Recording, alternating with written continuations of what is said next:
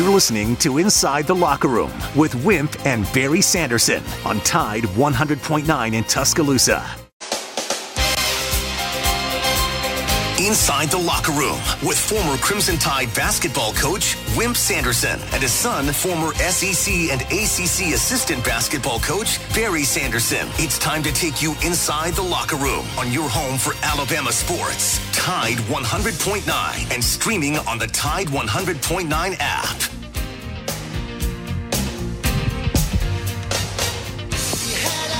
And good morning. Welcome into a rainy edition, a rainy Friday edition of Inside the Locker Room. We need some rain here, so that is good to see. 205 342 9904 if you want to get in on the show with us this morning. Our Twitter is at Locker Room 109, at Barry Sanderson, at Wimp Sanderson 1. The email for the show is wimp and barry at yahoo.com.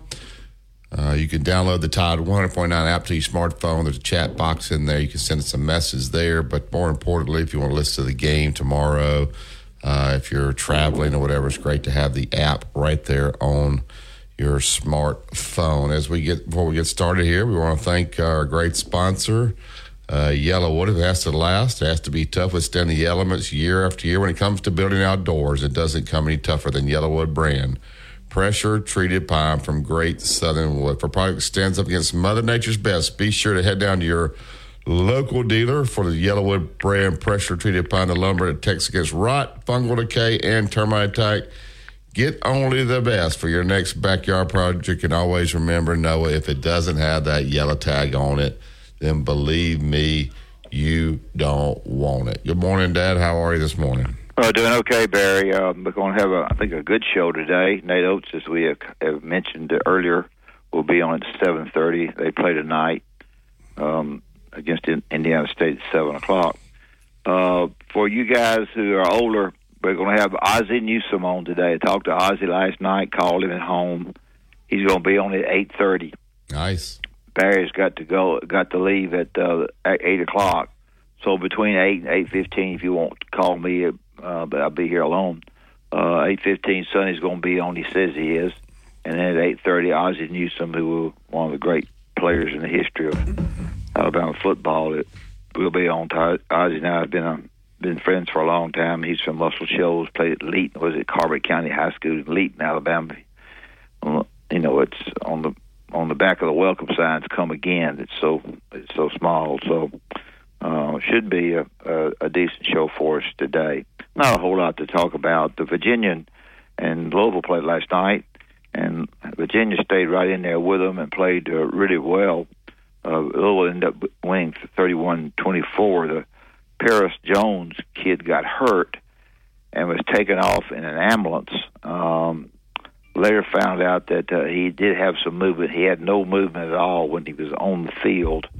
Looked really bad. I mean, it probably still is a little bit bad, but uh, he he was injured. But Louisville won that game coming from behind or tied, uh, 31-24 against Virginia. I, I don't really know what to say about this because they've got to have some players. But Bryce Young and his group went one and eight last night, losing to the Bears sixteen to to thirteen. Uh, Bryce is. Uh, I don't I don't know that he's struggling. Their team is struggling. I think is the best way to put it. I haven't watched them enough to really make a comment here or there. So um, their team is to struggle at one and eight, and hopefully he can he he can get it going. Of course, your boo birds are out by the truckloads because he was number one draft choice, and they're all booing that, that stuff. Bill Self, who has been a great coach at uh, at uh, Kentucky and Kansas, excuse me, uh, signed a big contract. I forgot how much it was. Doesn't really matter.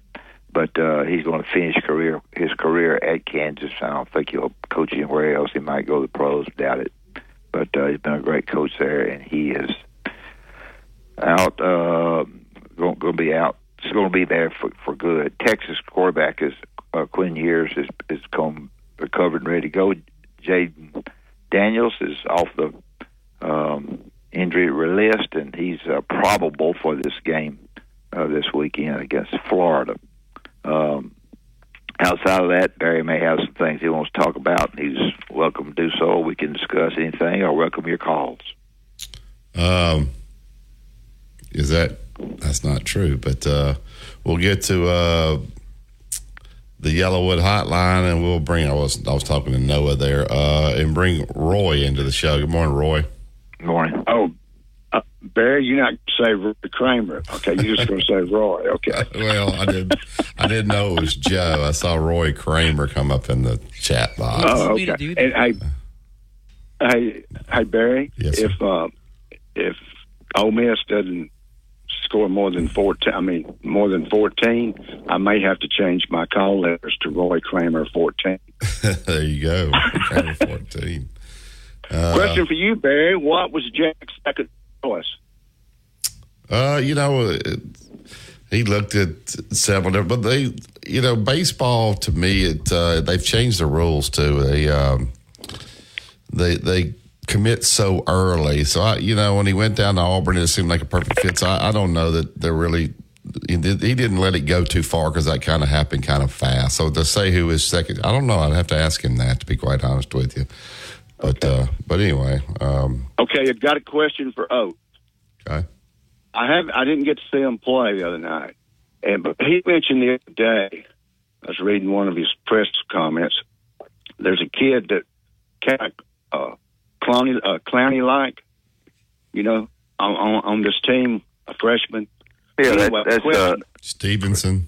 Stevenson. Yeah. Oh, okay. And and I, I know Walters and Crosby can shoot the eyes out, but just see if you'll answer this. Ask him if he's had one guy that's been a very pleasant surprise in you guy. Other than Nelson, of course, because but you know Nelson's a grown man, so you know it is what it is. Well, I mean, and Nelson, Nelson's had enough. Uh, he's played enough to where you kind of know what you're oh, getting yeah. there. The yeah, know what you get. Yeah, yeah. I think you got it. That's what yeah, I. That's there's, what a, I there's a difference here. There's a difference here, Joe. They can practice now. Uh, you know, we we had, we couldn't start practice till October the fifteenth when I was coaching. You can practice Yeah. you know, you can practice, practice, practice, practice. So they really know their team much, much better than because he's got a new team. But uh, he he did start three starters. Uh, three starters started that played last year. Pringle Pringle started, and, and um, Griffen Griffen Well- started, and somebody else. I was. I thought you were going to tell it. Nobody never tells it anymore. But I thought you were going to tell it yesterday. You know, you touched on the uh, uh, Gold Watch and the Cadillac. Yeah. But the real, the real truth, I thought you were going to tell it, and and Bryant said it, and of course, uh, you know, uh, Goostree and them used to write about it all the time back in our day. You you know that Uh, He I, I couldn't don't. beat- I, I don't know anything. Just tell me what what you want to tell me. he couldn't beat Neyland. Yeah. And he knew Kentucky wouldn't put up with it. All right. Well, I don't know that he he didn't beat him. Uh, Right. He did get he did and ba- basketball was in the forefront. He and he and coach he, he and Adolph Rupp. Um, uh, and it wasn't a, it wasn't a fake or anything like that. It was they were really um, they had the they had we always had the party for them. Um, or go blank. Yeah. and they had, had had them and. I was fortunate enough to go, but they, you know, they they were friends. I, I, I not being able to beat Bob Neyland was was was hard for him. where he was, and uh, Kentucky didn't get quite the players they needed to get. And they were in a bad Yeah. spot. And You know, it- boy, he and that's why the Tennessee cigar thing is so big. yeah, that's that was that. Yeah, that. Well, I know all about that. I don't, I'm not a, uh, I, I'm not a Goostree fan, so you can tell what you want to. Oh, well, okay, but anyway, that's what I've always read. Let me just say it that way. Yeah. You know. You know, Anyway, Goostree uh, started smoking the, the, cigars, and it, and it caught on, and that that's how he started it. You're exactly right. Yeah, and and, and Bryant had it for the Tennessee because I mean, you know, Bryant he tried all he could to beat Neyland, but he never could. You know, he gave some great games. He gave him some great games. He did, and when he moved to when he moved to A and M State, there a while he he switched back to Alabama and Yeah. kept most of the Well, you people are- he cared about there.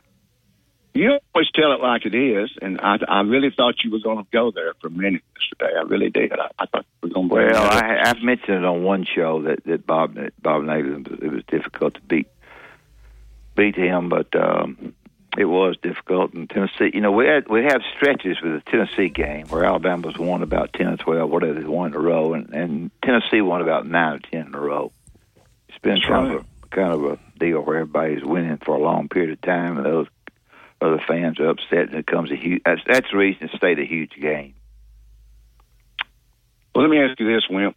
Was Roy Kramer the closest thing we ever had to a college football commissioner? You agree with that comment? Yeah, I think yeah, I think probably Roy Kramer got it going, st- started. When you do that, you get disliked real quick. But uh, I thought Roy did a really good job. He's a smart guy. He tried to organize it in the right way. It's the very beginning of of trying to organize things in the SEC. So Roy And, gets uh, a lot of credit. Yeah, And you're right. people forget this about him, Wimp, this to COVID, 9-11, he said on Wednesday after Monday's 9-11 that we were going to have college football that weekend. yeah, I didn't. and we did. I don't, I don't remember that. Yeah, We had to get on with our lives. We had to go on and do what, you know, we couldn't stop. And he did it. And, you know. very very that- uh, difficult though. When you're if it, very very difficult if your son was in that plane. That's right. That's right. Very, very, very. But he did that, and compared compared to COVID, it went no day through. It went, and it was done two days later, and then everybody played on Saturday. All right, guys. All right, thanks, Joe. Appreciate it. Thanks for your call. Thank, Thank you. you. Thank you, Roy. Um, Don't, don't be, Roy, Kra- he put it. Roy Kramer. Uh, he was Roy Kramer. All right, we get to break here. Got to have some age on you remember all that. uh, to this being reported on ESPN that the Big Ten will uh, make an announcement early this afternoon. So I don't know. We'll see what that that says uh, about whether will Jim Harbaugh get on the plane or not. Uh, we'll see. Royal Cleaners, they want to make life easy for you. They'll come right to you, pick up all the cleaning, get it cleaned up, deliver it right back. If you want to drop off, University Boulevard.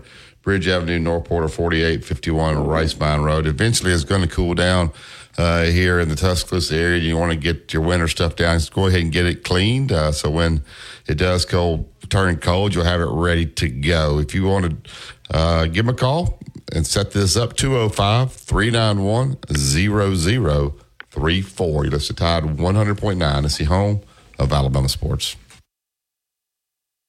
Tide 100.9 traffic. From the Townsend Nissan Traffic Center, got a wreck reported on Lurleen southbound on the bridge. The two left lanes are blocked. We've got a dump truck that's lost a load of gravel on Wire Road near Dudley Road in Coaling. You'll have to seek an alternate route. Two, four, six, eight, up to ten thousand dollars in instant savings now on new Nissans at Townsend Nissan. And I'm Captain Ray.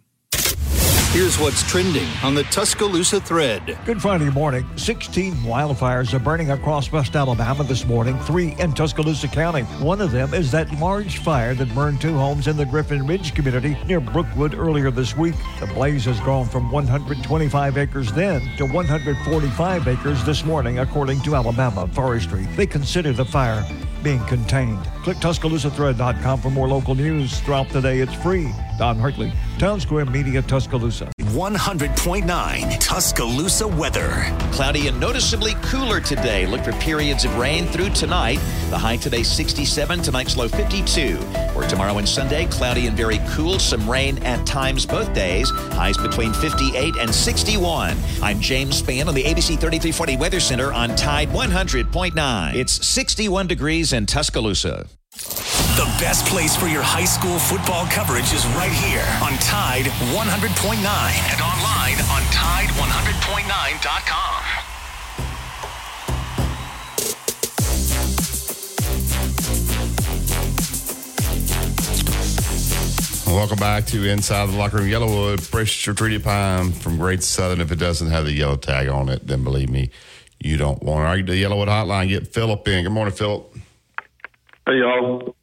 Vet- Morning. Happy Veterans Day weekend. Got a lot to be thankful for. don't I should have mentioned that. Uh, Yeah, we sure we sure do.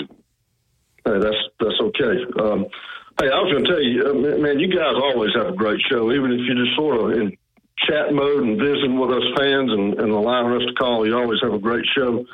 I was gonna I was gonna ask you. Um, Saban made a couple of comments this week, and, and I wonder if you agree with him. I, I kind of differ with him, but he said the LSU game was Alabama's most complete game of the year. I thought the Ole Miss game was. Well, I think because of looking at the film and really studying what the what they did offensively and defensively is fundamentally, I think that's that's kind of the way he felt. I don't know that he felt that you know any other way, but I thought he thought his kids played a lot better and and had shown the progress that they had made through practice. I don't know if that's right, but that's uh-huh. what he said. So, Well, we're we're getting into this phase now where uh, Alabama and Georgia, and I'm getting way ahead of myself because I'm worried about tomorrow's game. I'm getting way ahead of myself. But we are as fans, we tend to fall into this trap of thinking about common opponents. And you and UGA and Alabama have four common opponents. Um, UGA's played um, Auburn and Kentucky. Alabama's played Ole Miss and Tennessee. Uh, UGA has Ole Miss left tomorrow in Tennessee, and then Alabama's got Kentucky tomorrow and Auburn. And inva- if, this, if these two teams continue to win, invariably the fans are going to start comparing scores, and and and that's going to be that's going to be pretty interesting to see what what the fans say. well, there's two two factors. One's to get there to Atlanta, and then once you get there, um, Barry, you know, it's talked about maybe even if they beat Georgia, they didn't make it, but because the other places are.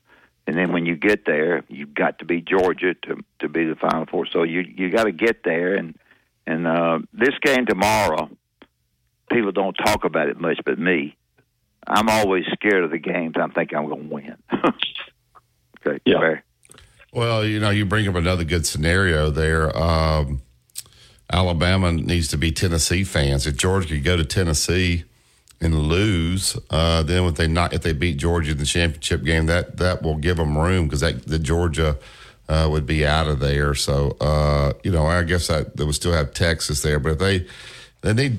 I would pull for Tennessee in that particular game against Georgia. Uh, get, get Georgia out of the way. Just one less team you got to worry about. 'Cause I don't know if there's any way if Georgia ran the table and got to the championship game and lost, would they keep them in the Final Four? You know, so I- think people are wanting Georgia to keep winning, but I think you need them to lose uh, just to eliminate everybody you can in front front of Yes. them. You know, That's correct. That's correct. Because, like what I said earlier in the week, everybody's got everybody ahead of Alabama's got three regular season games left. So three times seven yeah. is 20, 21. So they, they Alabama's got to start getting some that 21 knocked down to 19, 8, 16, 14, 13. So I think it could be a weekend of mayhem. I still like Penn State to give Michigan all they want, especially at State College. I like I like Miami to play maybe their best game of the year in Tallahassee. Uh, it's going to be a good environment. Miami may feed off that more than they do down in Miami. I think. I think. Go ahead. And I I wouldn't count out Utah uh, knocking off Washington. That's a that's so these teams that are above somebody will lose this weekend. I would just tell you, and just don't let it be you. It's what you, what you need to be thinking if you're any of these teams. Hey, I, I think the biggest the biggest question mark that we have is uh, who's coming or if they're coming from the Big Twelve. We don't have a problem with Pac-10. We don't have a problem with the ACC if they both win, but uh, Right. we do have a problem with the Pac-12. Um, is it Texas? So Uh, Yeah, you got you got that right. You got that right, Coach. Hey, I was going to tell you, I'd like to have whatever Martin's having this morning. Did you hear Martin's prediction on the Alabama Kentucky game? no, what was it? I think he said fifty-four to ten, Alabama. Oh goodness! Oh, wow. Uh, my question is: You got um, the ruling going to come down with Michigan early this afternoon. Now they already know what it's going to be, so they're prepared for it. Is that you know if Harbaugh's been dealing with all that stuff, uh, that could become a distraction at this point. Could that affect their preparation in this Penn State game? Uh, Dad, Well, I think it's I think it's according to the ruling, of whether they take Jim out out of out of uh, out of the play as far as coaching or not. I have no idea. I guess I'm dead wrong. I thought they would wait to see if, if Michigan eliminated themselves playing Penn State and Ohio State. So if they're going to come down the ruling today, um, I, I'm guessing you certainly don't want to affect your players. So I, I would say as Jim Bar- Harbaugh is not going to be allowed to coach or something like that. yeah, I don't know. We'll see. It's it's interesting. Thank you, Philip. Thanks. Thank y'all. Have a great one. All right. Uh, back down to the uh, Yellowwood hotline. Get Tom in. Good morning, Tom. Hey, Tom. Morning, Barry. Morning, Coach. How are y'all this morning? We're good, bud. Okay. How are you? I'm good. Thank you for having Coach Oats on. I, I'm glad to hear from him, especially on game day. I thought you'd be tick- I thought you'd be tickled to hear about Ozzie Newsome. Yeah, I am that too. I always like to hear uh, Ozzie on. You know, he's always telling us something, and uh, from a general manager standpoint, which I always find that to be interesting. Don't Yeah, we lot, yeah, we got a lot of listeners who who, who have forgotten who Ozzie Newsome was. I think sometimes. I don't know about that. no, no, no, no. That ain't happening. okay, good. Alabama fans, you know what they say? Noah, Noah does. A, a, a guy in the in there. He's in. He doesn't know. No, he well, doesn't he's know got us. an excuse. I mean, if you wasn't but a twinkle in your daddy's eye, you know, you got an excuse. But uh, Yeah. if you were breathing, and uh, you should know who Ozzie Newsome is. Well, I had to. Split, I, I want to be sure that Noah knew who, we had a good guest. Well, you got it. Yeah, and you got two Noah's ones. yawn, and, uh, he's yawning back there right now, so I don't think he's impressed. Okay, thank you. uh, I, I want to say something about the playoffs, if I could. Playoffs? Playoffs? All right, Yeah, go ahead. Yeah. Yeah. Coach Playoffs. Morrow. uh, I say this every year, and every year I'm right. And this is the way it is. The committee is going to look and say, who is undefeated? And they're going to discuss that first. First. And then if it's like two undefeated and everybody else, everybody that's got one loss, they're going to talk about the one loss people. Yeah. And uh, and I, I still believe what you've been saying, Barry. Digger, don't fall out when I say this. But uh, the head to head with Texas is uh, is going to be a problem if they don't get beat between now and playoff time. I don't think the committee is. I mean, we talk about it all now, uh, the different scenarios, but I don't really remember a year where it hadn't really worked itself out, where we really Yeah, didn't. really It- didn't even need a committee to get to those teams. Now everybody complains when the games happen and say, "Well, they, you know, TCU shouldn't have been in there." Well, you can say that after the fact, but they Yeah. played their way in there uh, The last year. problem you got for both, the problem you have for both of them is you have eight teams that've lost a game. Right. Yeah, but by the time That, they get down to that picking is it, going to be the booger bear right there, Yep. as you would say, Coach. Yep, eight teams have won- lost That's one game. booger bear. Yeah, yeah. I think that's big myself. there you go. And also, I would like for us to uh, be able to figure out what's the guy that wrote the book about Alabama, all that good stuff. Brad, uh, what's his last name? I can't think of it. My God, I'm getting pathetic in my old age. Not John Talty, right? No, no. It's uh, Brad. Uh, I can't think of his name. Anyway, he wrote this great book, and uh, I tried to get y'all to read it. Y'all wouldn't do it. And uh, we can't read. anyway, he he invented the BCS formula for ESPN, and uh, and he graduated from Alabama, and uh, he's an outstanding guest. And if I, I'm gonna text you his name when I think of it, okay? All right. But anyway, I would like to know what the BCS says about the uh, the playoff picture. It would be interesting to me. And also, yesterday I read this. Now, get ready. Strength of schedule. Uh, this this website does strength of schedule, right? Guess Yeah. where Alabama was? Where? Number four. Yeah, I think Alabama's schedule. That's one thing that's helping them. Uh, is they, you know, Ole Miss doing so well, and you know Tennessee ranked pretty high, and LSU. So that that has helped. Well, them. LSU, that that's all perception. LSU is not very good, but it's a perception that they are good. There, there's a perception they're better than what they are. The, the That's thing what I think is, about the thing is, you, you, you have to realize too is Alabama's schedule was all those games were at home this year, except for Texas A and M. Next year, a lot of those, you know, their their road schedule is going to be a lot tougher. Ooh. Yeah, So- Yeah. So, Yeah. Hey, see y'all. Thank Uh, you, Tom. Thank you for having Coach O. Uh, thank you, bud. All right, two minute truck. Uh, they want to make life easy for you. Swing out to uh, thirteen thirty Martin Road East. You get out there, you pick up your boxes, your packing supplies, whatever you need to make this a smooth. Then dial them up. Uh, you give them the information whether it's a local move, out of town, or out of state, or you just need a couple guys to come over and get you ready for the holidays, getting stuff out of the attic, getting it down, moving stuff around, give them a call today 205 247 5050. It's two minute truck movers who care. Coach Nate Oats is next. You listen to Tide 100.9. It's the home of Alabama sports. Tide 100.9 traffic.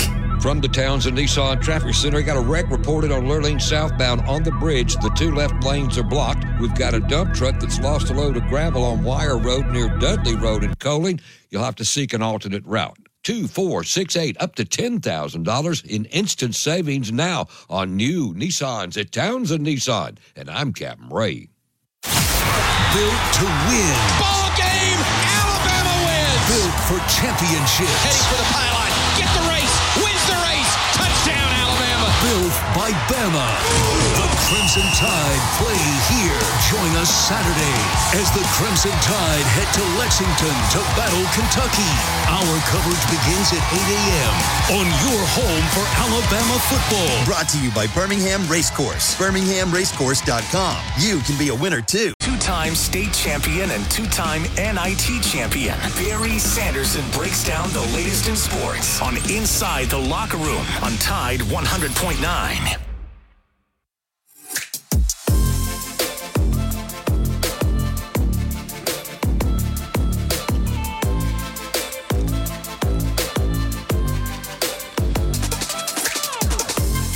Welcome back to Inside Locker. Pressure treated pine from Great Southern. If it doesn't have that yellow tag on it, then believe me, you don't want it. We're very fortunate, especially on a game day, uh, to have Coach Oats on. So we'll get right to the Yellowwood hotline. Uh, you take on Indiana State tonight.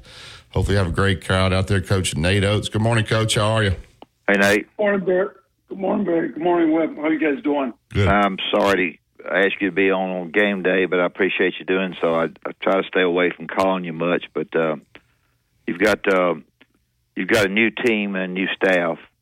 I think you started three guys on from last year's group. Uh, talk a little bit about our listeners don't know about your feelings about the team. I'm sure they're I'm sure you don't worry about them offensively except, except turnovers, and probably the defense is a little bit new to them.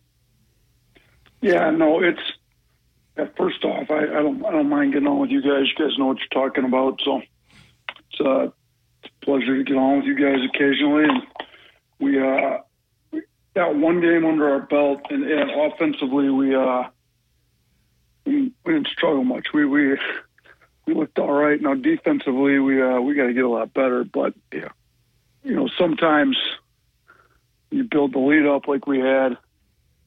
It uh, you know, you got you got to get you guys to play hard, no matter no matter what the lead is. And we we had an issue with that in our exhibition game at Wake Forest. You know, we built up a significant lead of I think it was 19 uh, with under a minute to go in the first half, and then we kind of relaxed. So, you know, that's one area we got to work on. But I, you know, we've got a whole new group. We got, you know, like you said, we got three guys returning. We started all of them in the first game. Uh, Sears, Rylan, and Nick Pringle, who are all pretty good players and you know a lot different in their own regards. But you know th- those guys, you know, for the most part, understand what we're trying to do. The new guys are really talented and they're coming along, and I think we'll get them to where we need to get them here pretty soon. But yeah, I mean, it's you know, with the state of college basketball, it's like your team's going to be. This is not abnormal. There's a lot of teams that that are all new, kind of similar to uh, Yeah. what we have going right now. But I- but I, I like our pieces. We got we got some we got some real good pieces that are I think are going to be playing really well here. Yeah, Estrada's very going to be very good for you in the backcourt with Sears. I guess I'm not. I'm just guessing. not trying to tell you yeah, to play. yeah. No, Aaron Aaron's really good. I mean, shoot, he. I mean, you guys know the level. You know, he played at Hofstra in the CAA. You know, I came from Buffalo, those major schools. I mean, the better players in those leagues are more than capable of playing at this level at a really high level. I mean, you look at our backcourt with Sears, Estrada, and Wright. So all three of them are transfers from, Yep. you know, from mid major schools. So I'm, uh, you know, and it's kind of gone that way a little bit. So Yeah.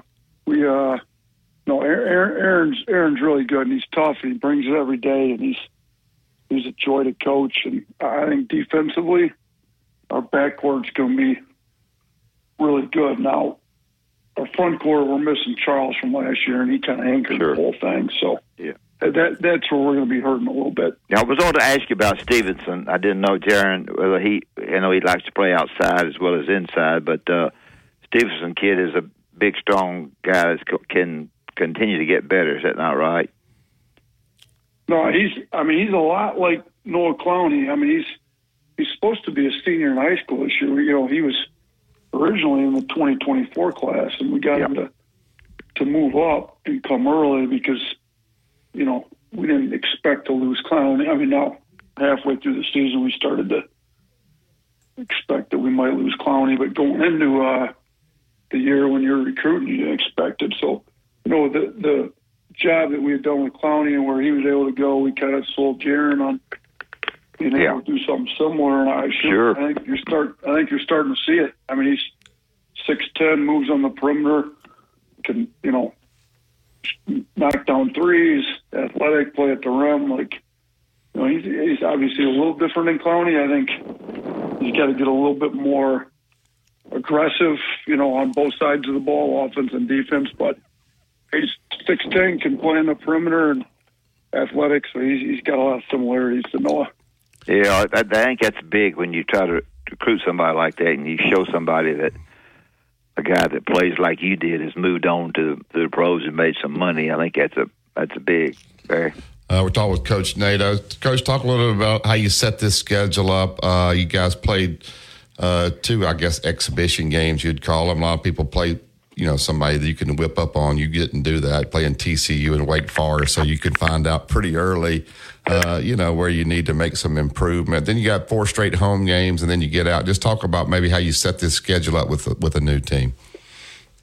Yeah, I you know the rules are you can play a, a close scrimmage against Division One or an exhibition against a non-Division One, but they kind of had a loophole where if you do a, uh, a charity exhibition, you can play against another Division One school. So we chose to do the close scrimmage with TCU and then the charity exhibition with Wake. I just thought it would be good to play against some other high major schools, get exposed a little bit, kind of figure out where where you need to, you know, work on. So, you know, and we, we scrimmaged TCU last year and lost by about 30. I mean, they drilled us. They had the most returning production of any team in the country last year, and they're an older, more veteran group again. So, you know, it's one of those deals where I'd like to take the new group in against a, a more veteran group and just figure out where we got room to room to grow, and we did it. You know, and I think our guys.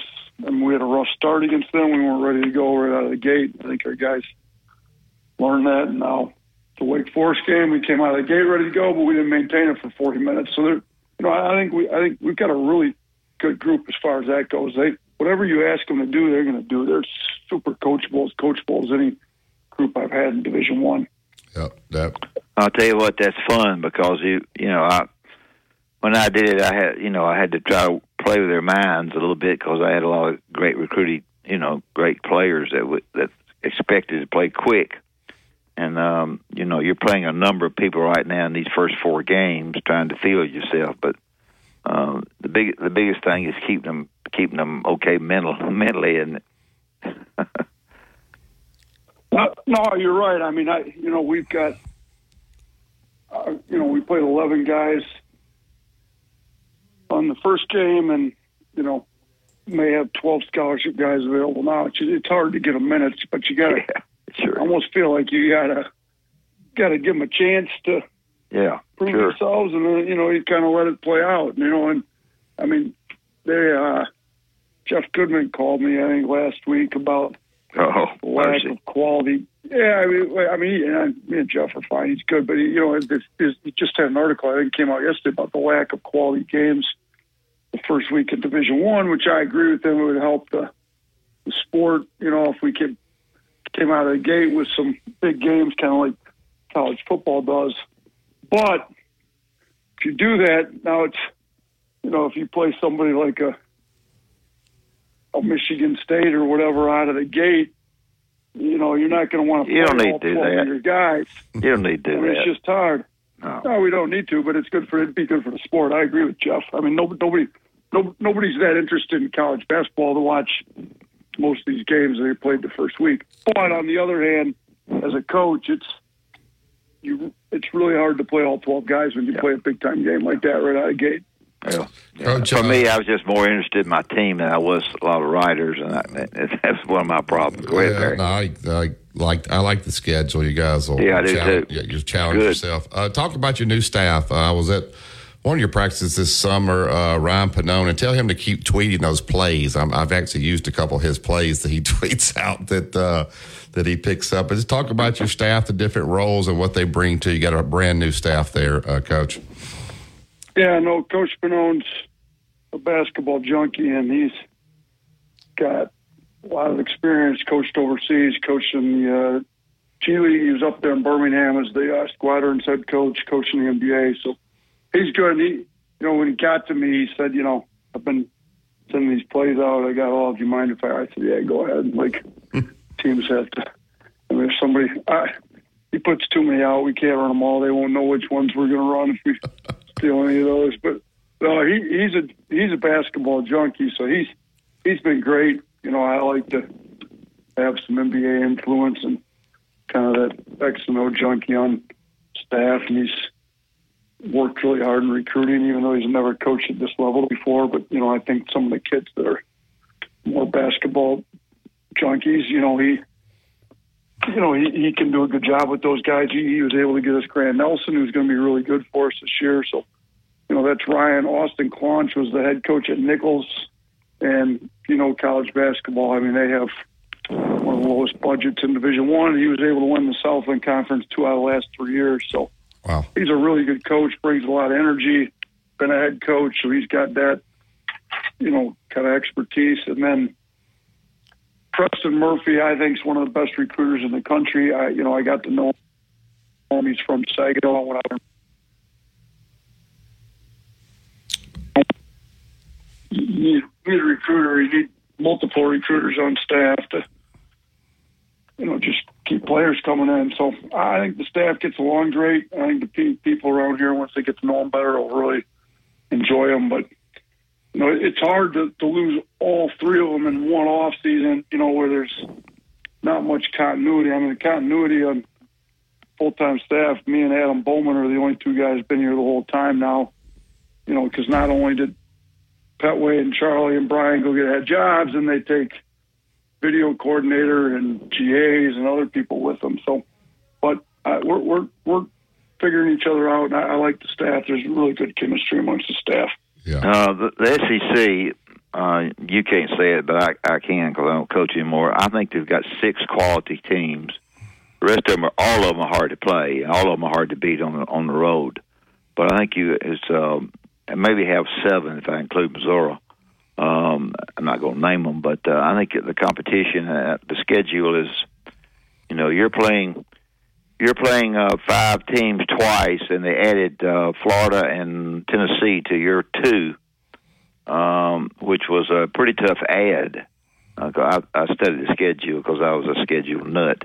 Um, but you got a pretty good add to the, to LSU's, Mississippi State's, and, and Auburn's uh, schedule, and the SEC is going to be a kind of a a, a good a good season at doing that. Yeah, yeah. I mean, you you know what you're doing with scheduling. You did a great job scheduling, but I, I we do have a tough schedule, and, and we schedule really tough in the non-conference. So now all of a sudden it's you know it, it's not. Not new to you, yeah. Yeah, I mean it's it's. It, and we do it on purpose with the non-conference because I want to be ready for conference play. But then, you know, when when you don't have a balanced conference schedule, and I'm not sure how it was when you played, but Yeah, it was. It's balanced. yeah. So now when it's unbalanced, like, do you have to play the tougher teams twice? Well, when you look at who we have to, you know, we have to play, and, and you understand it, but kind of help your readers understand a little. We have to play Auburn, Mississippi State, and LSU twice. every Right. year, and then they Right. they rotate your other ones. Well, when you add in Tennessee, who's maybe the best. I mean, they're one of the best teams in the league every year. So now, and then Florida's going to be good too with a good young coach. So, you know, we we, we got a tough, tough conference schedule, but you know, you have you have to go win some games. So, Sure. I, uh, you know, I like our non-conference schedule. I think it'll test us, and then we're just going to have to be ready to go once SEC. Oh, it's a good schedule. I just comment on it. Your conference, your conference schedules are so un, unbalanced. With you know, of the of your 18 games that you play, you play five teams twice. That, that takes care of 10 of them. So it's a little quite quite different than when I did it. Go ahead, Uh, Barry. Nate, talk a little bit about Grant Nelson. He's getting a lot of national publicity. Uh, you know, coming in from North Dakota State, uh, six eleven. Uh, you know, you don't see many guys that can do the things with the basketball. Maybe his size that he can do. Just talk a little bit about about his game. Gr- Grant's super. I mean, as you could see in game one, he's super skilled. You know, he can pass, dribble, shoot at six eleven. He's not your typical big, but you know, and we're playing him all over the floor. You know, he's, he's unlike anybody we've had. You know, uh, you know, people kind of compared him to maybe Clowney, but he's a lot more skilled. You know, with kind of feel we put him in a lot of pick and rolls as a handler, even at six eleven. So he, he he's good, and he's uh he's going to bring a different dimension to it. You know, I just we we just as long as he can keep shooting it consistently, and he was two of four from three in the first game. You know, even if he goes, you know, one of four the next game, and two of five, and you know stays somewhere around thirty three percent, and people got to play him honest. He, he's to be he's to be a handful because you can post him, you can play him as the screener in pick and roll, you can play him as I mean, you saw us set the step up pick and roll with the guard over there on the sideline. He, he came downhill and dunked the ball. You know, he he can handle it. He can pop. He can roll. You can post him. He, I mean, he, it's going to be hard to find somebody on the opposing team that actually is a good matchup to guard him because they're either going to be too small or they're going to be too big and can't move. Before we let you go, talk a little bit about uh, Indiana State tonight. Uh, what you expect? Uh, should be a great crowd out there. I uh, I talked with Henry Berea. He he said uh, about the team there. His son's a good player. I need to get you to come out and, and watch his play. I've really enjoyed uh, coaching Marquez. Wow, wow, wow, what a great what a great kid. But uh, tell us a little bit about Indiana State. Yeah, no, I, I'm I'm with you. Mar- Marquez is great. Henry's great. I think we got best strength coach in the country, and uh, I mean, I'm sure you'll have some of our players come out and support him. He's kids at gym rat. He's in the gym all the time. I see him up there, so that's cool. But go back to Indiana State. I mean, they're they're one of the best coach teams in the country. Their coach does an unbelievable job. When I, I go to NBA training camps every year, he does the same thing. I run into him there. They're gonna they got a skilled big. They can play on the perimeter. He's a great passer. They got two other guys that were uh, picked preseason all conference. So they, I mean, and on the perimeter they shoot a lot of threes. They were the number one in the country in two point field goal percentage last year because they somewhere us they don't they don't take any bad twos. They they they're taking threes and they're taking at the rims and they're at the rims or a lot of assists at the rims because they back cut you. So if we fall asleep tonight, we're going to be in some trouble. So our guys got to stay alert, stay awake. Our defense has to be much better than it was game one, you know. But I do think we're a little more athletic, and we're going to have to overwhelm them with our athleticism uh, at, at parts of the game to come out with a win tonight. Well, I appreciate you being on. I know you're busy. Um, as you close, tell me, my listeners, once you've gotten here and been here a while, several years, is any anything that surprised you with SEC basketball at all? Uh, if it's bad, you're probably not going to say it, but is is anything surprised you about basketball in the SEC? Because it's been a football oriented from one end to the other. Uh, crowds are good, but uh, I don't have any comment on that or not. Yeah, you know what? I, probably the biggest thing that surprised me is, I mean, you think of the SEC and it's down here, and think of athletes, and it's true. I think we've got the most athletic league in the country, but I, I was surprised more teams don't play fast like we do. Like with Yeah. all the athleticism, you would point. think it'd be a lot more up and down, right? And it's not. Like you get now, there's some really good coaches. Like the, I think the coaches markedly improved from you know, five to ten years ago, I think that programs here that administrations have invested in quality coaches and the levels come up. And I think we had more pros than the other league, and we, I think, I think we had more NCAA tournament bids than any other league last year. So it's a really good league, but it did surprise me that more teams don't try to play. Yeah. As uh, as up tempo as we do with all the athletes that some of these teams have. Did you hear about Petway getting stuck in the elevator? I did. I talked to him Did that you, night. every time you got to push the First button, you got to push the button. Yeah. Tell him. too, too too focused on his pregame speech. Yeah. I And my grand my grandson's a GA Did for you him. hear what happened? He's trying to get to the game. He gets stuck in the elevator. For 30 minutes, he's in the elevator. They had to delay the game.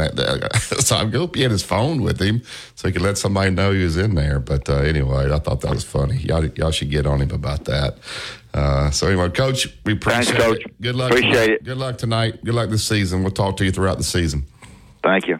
Appreciate you guys. Yep. All right. Take care. Thank you. There's Coach Nato. Yeah, the Petway got stuck in the elevator. Uh, he got stuck in. They take on Florida State tonight, but uh, Petway. Uh, I heard there was a bus. Some people here took a bus uh, over to watch uh, Coach Petway's first game, so he's doing a good job over there and created a ton of interest. He just got to learn how to work those buttons in the elevator. All right, uh, we'll take this break. One thing, Alabama One. Go to www.alabama1.org for all their products and services. They got that Black Wednesday coming up. All the information on that is right there on your website. Also, if you're looking for the credit card, the car loan, the mortgage, I've got all three. They do an outstanding job for me. Let them do the same for you. You listen to Tide 100.9. It's the home of Alabama sports. Tide 100.9 traffic. From the Townsend Nissan Traffic Center, got a wreck reported on Lurleen southbound on the bridge. The two left lanes are blocked. We've got a dump truck that's lost a load of gravel on Wire Road near Dudley Road in Coaling. You'll have to seek an alternate route. Two, four, six, eight, up to ten thousand dollars in instant savings now on new Nissans at Townsend Nissan. And I'm Captain Ray. Dell's Tide 100.9 Tuscaloosa weather. Cloudy and noticeably cooler today. Look for periods of rain through tonight. The high today 67, tonight's low 52. For tomorrow and Sunday, cloudy and very cool. Some rain at times both days. Highs between 58 and 61. I'm James Spann on the ABC 3340 Weather Center on Tide 100.9. It's 60 degrees in Tuscaloosa. You're listening to the home of Alabama Crimson Tide Sports. Tide 100.9. Pressure treated pine from Great Southernwood. If it doesn't have the yellow tag on it, you don't want it. Uh, go to yellowwood.com to find a dealer that is closest to you. All right, tonight in the SEC, Dad, there are, I think, some good games. Uh, Texas, I'm talking basketball now. Obviously, Texas A&M uh, takes on Ohio State, uh, so that's a great game on Peacock. Texas A&M Corpus Christi, um, Commerce. I'm sorry, goes to Kentucky. That's not so good. Upstate at Vanderbilt, Wake Forest at Georgia. Uh, Georgia lost the first game there against Oregon, taking on Wake Forest at home tonight. Here's your good one: Virginia uh, takes on Duke uh, tonight. They're playing that. I'm sorry, Virginia Duke, Virginia Florida. Uh, that game will be up in Charlotte. It's a doubleheader up there with South Carolina and Virginia Tech uh, as well. Indiana State, Alabama. Alabama is a 17 and a half point favorite there. And then Tennessee uh, travels to Wisconsin uh, tonight on Peacock as well. Uh, Rick Barnes uh, going to Wisconsin uh, is a two and a half point favorite. And then Memphis and Missouri uh, will play in Columbia, Missouri tonight. So some really good games tonight in the SEC basketball. Yeah, there they are. With with um, I guess the shocker for me is Texas A&M playing Ohio. You said Ohio State today. Uh, Texas A&M, yes, taking on Ohio State. Uh, they're playing in Columbus, Ohio. Yeah, that's a. They generally don't don't play that kind of schedule, so that's good. Yeah, so um, we talked. The league's going to be good. The six teams, and uh, I'll talk about this later when basketball starts. But you know, the six teams. That uh, I'm not sure about Missouri, but I think um, Alabama, Auburn, Arkansas, the three A's, and then you've got Tennessee and Kentucky, um, um, and then you've got Arkansas. And when you look at it on when you look at it on paper, those six teams probably are the best. You know, it's, and I'm going to go if one one day when I have time, I've studied it. I'll go over it. two teams that each team got this year that they had not have. I just got to mentioning that Alabama has had has not had Florida and Tennessee uh, added to them, but that's who they added to. And they used to have just three permanents. Uh, actually the, the, LSU State and Ole Miss are the permanent, uh, and Auburn are the permanents. But um, uh, every year they change, and, and um, I, I can tell. I will tell you this: next year, with 16 teams in the league, Alabama is going to be the only conference to continue to have 18 games. You, what, do, well, you said Alabama's going to be the only. You mean the SEC is going to be the only conference? I'm sorry, the SEC is going to be the only only conference to have 18 games. Uh, Auburn plays tonight as well against Southeast Louisiana, and they're they're saying Auburn has the best environment in college basketball. You buying that? Oh, I would imagine they have a, close to it. Yeah, I, I, I don't know who who has much better. Yeah, Uh, well, I had, arena- hadn't thought about that. Yeah, what the Oh, I'd think about it if I was coaching when I make, and if I was making a schedule. well, it's just the way that arena's laid out uh, with those uh, stands right there. They're right on the court there, so should be a fun night of SEC basketball. All right, I'm going to get out of here and make way. Let you guys get. Uh, Maybe I, my hope is our callers will go to sleep now. Yeah, maybe callers will go to sleep. now. I'm going to get out of here. We want to thank Yellowwood, pressure treated pine from Great Southern. I'm headed to Greensboro. You listen to Tide 100.9. It's the home of Alabama sports. Tide 100.9 traffic. From the Townsend Nissan Traffic Center, they've cleared up the wreck on Lurleen southbound on the bridge. Traffic moving there. We still have that gravel on the road at Wire Road out near Dudley Road in Coaling. You need to seek an alternate route. If you see other conditions, give me a call. 2468 up to $10,000 in instant savings now on new Nissans at Townsend Nissan. And I'm Captain Ray. WTBC Tuscaloosa and W265CG Tuscaloosa, a town square media station. Tide 100.9 and streaming on the Tide 100.9 app. From the Fox Sports Studios in Los Angeles, here's Eddie Garcia. In the NFL, Thursday Night Football in Chicago saw the Bears beat the Panthers 16 to 13. There was only one offensive touchdown scored in this game. That was Chicago running back D'Onta Foreman scoring on a four-yard run. Both starting quarterbacks in this game had less than 200 yards passing. In the win for Chicago, Tyson Bagent 162 yards through the air. In the loss for Carolina, Bryce Young 185 yards passing. Chicago improves to three and seven. Carolina falls to one and eight and is tied with Arizona for the worst record in the league. Top 25 college football. Number 11 Louisville beat Virginia 31 to 24. Cardinals outscore the Cavaliers 17-3 in the fourth quarter to rally for the win and improved to 9 and 1. Just two games in the NBA. The Pacers beat the Bucks 126-124 despite Giannis Antetokounmpo going for 54 points for Milwaukee, the most points scored in a game so far this NBA season. The Hawks down the Magic 120 to 119 in a game played in Mexico City. Inside the locker room with former Crimson Tide basketball coach Wimp Sanderson and his son, former SEC and ACC assistant basketball coach Barry Sanderson. It's time to take you inside the locker room on your home for Alabama sports. Tide 100.9 and streaming on the Tide 100.9 app.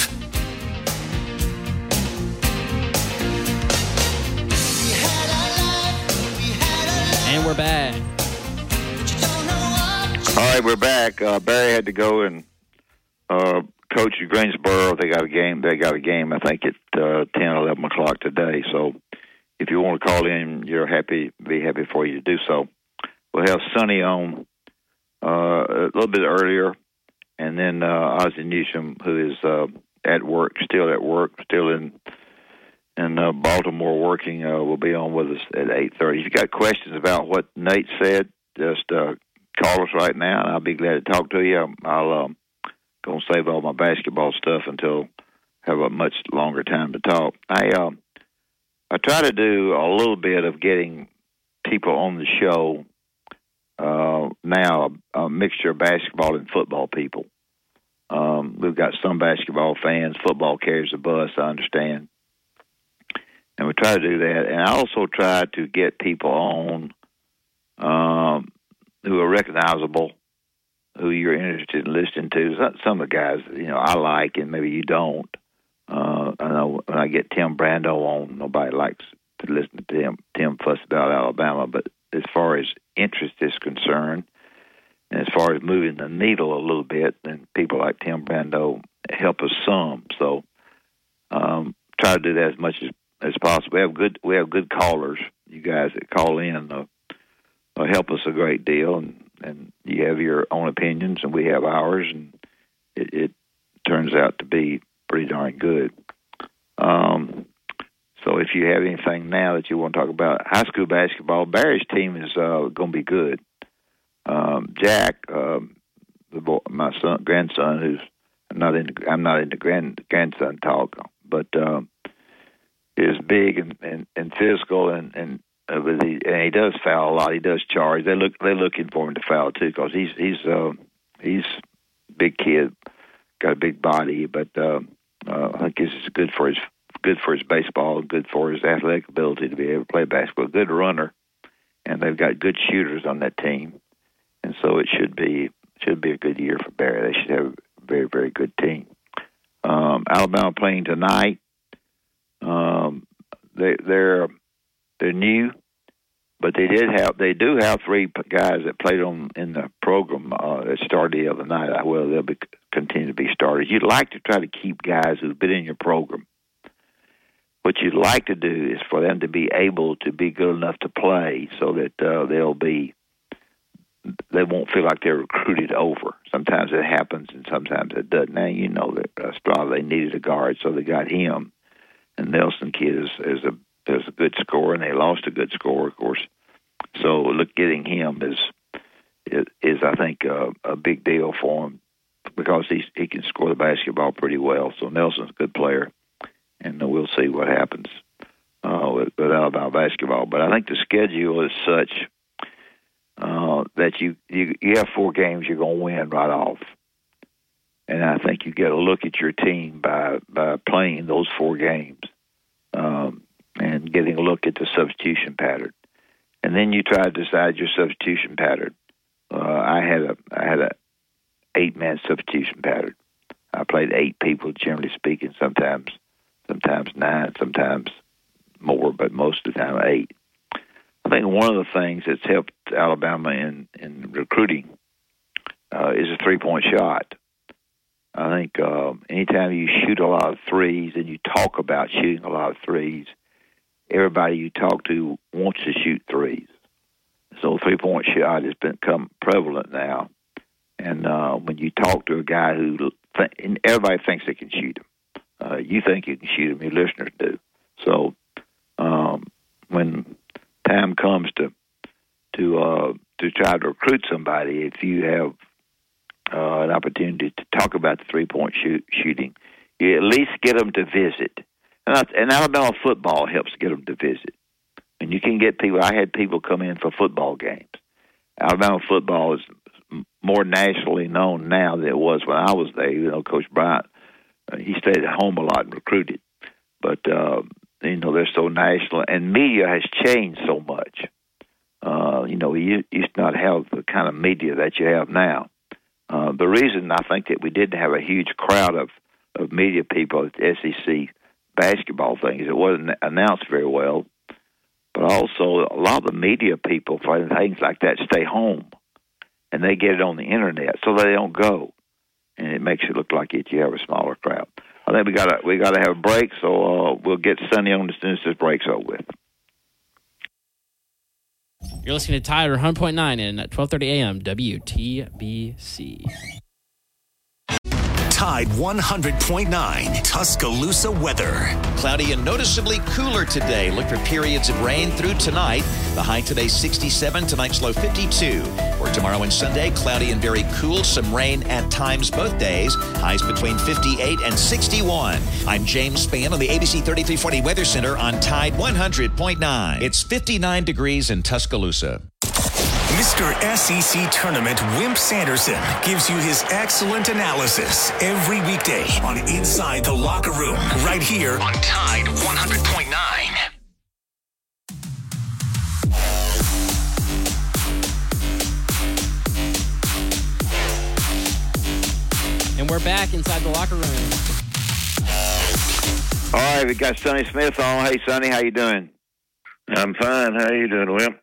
Oh, I'm okay. I want uh, listeners. I'm not going to introduce you. I want our listeners to know that uh, Sonny and I. That I'm always asked where we ended up meeting. I recruited, uh, you know, for 20 years for somebody else, uh, for for our team, and Sonny was recruiting. Uh, I guess, I guess I ran into Sonny when he was recruiting at Virginia Tech. Is that right, Sonny? Yeah, down the DeVoe. Okay. Don DeVoe. He was working for Don DeVoe, who's an outstanding coach at at, uh, in, at Tennessee. You got to have a little bit of age on you to remember Don, but he's good. But anyway, Sonny and I would be at different places, seeing different different kids.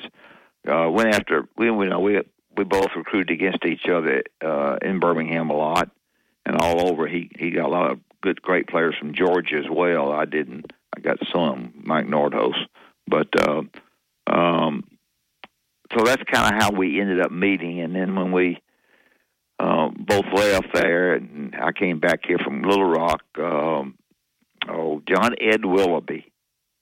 I don't. We won't have five people that remembers John Ed Willoughby.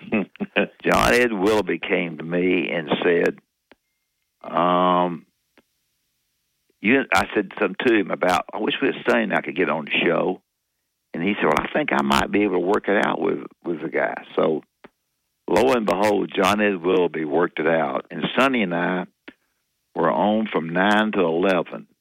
I think that's right. Um, yeah, for six years. And of course, Sonny was living in Birmingham at the time. And for whatever reason, and the reason the show was so good is we didn't know what we were going to say. we didn't have we didn't have we didn't hardly had, ever had a guest. We'd have one every now and then. We'd try to get a couple. We didn't know what we were going to say, and we argued with each other a lot. People liked that. Part of it was part of it was whatever.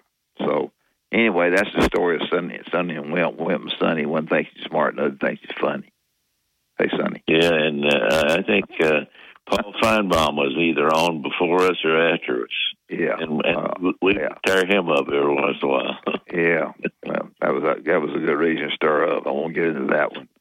Um, tell our listeners as best you can what you think about Auburn basketball. I, I know they got beat by Baylor. That's, no, that's not into the world there. Uh, what kind of team this this basketball team is going to be? They're going to be very competitive, I think. Right now, they're uh, they're what you might call a six-five team. You know, everybody's about the same height. Uh, they uh, they're very athletic. They uh, uh, play five on the perimeter, which is uh, a, a new thing. It's beginning. Everybody, yeah, sure is. Yeah. And they, everybody's talking about it. Well, they're doing it. They put all five guys on the perimeter. Everybody facing the basket. They play really solid defense, really good. And uh, if they if they become a real good rebounding team, they're going to be a factor in the uh, SEC. Now, what factor meaning they're going to be a team that probably could play, uh, get a chance to go to the NCAA. You know, which you'll probably get five or six out there, and it's uh, on, on a good year. And, and they, the the one thing I, I watch them practice a lot, I watch them play.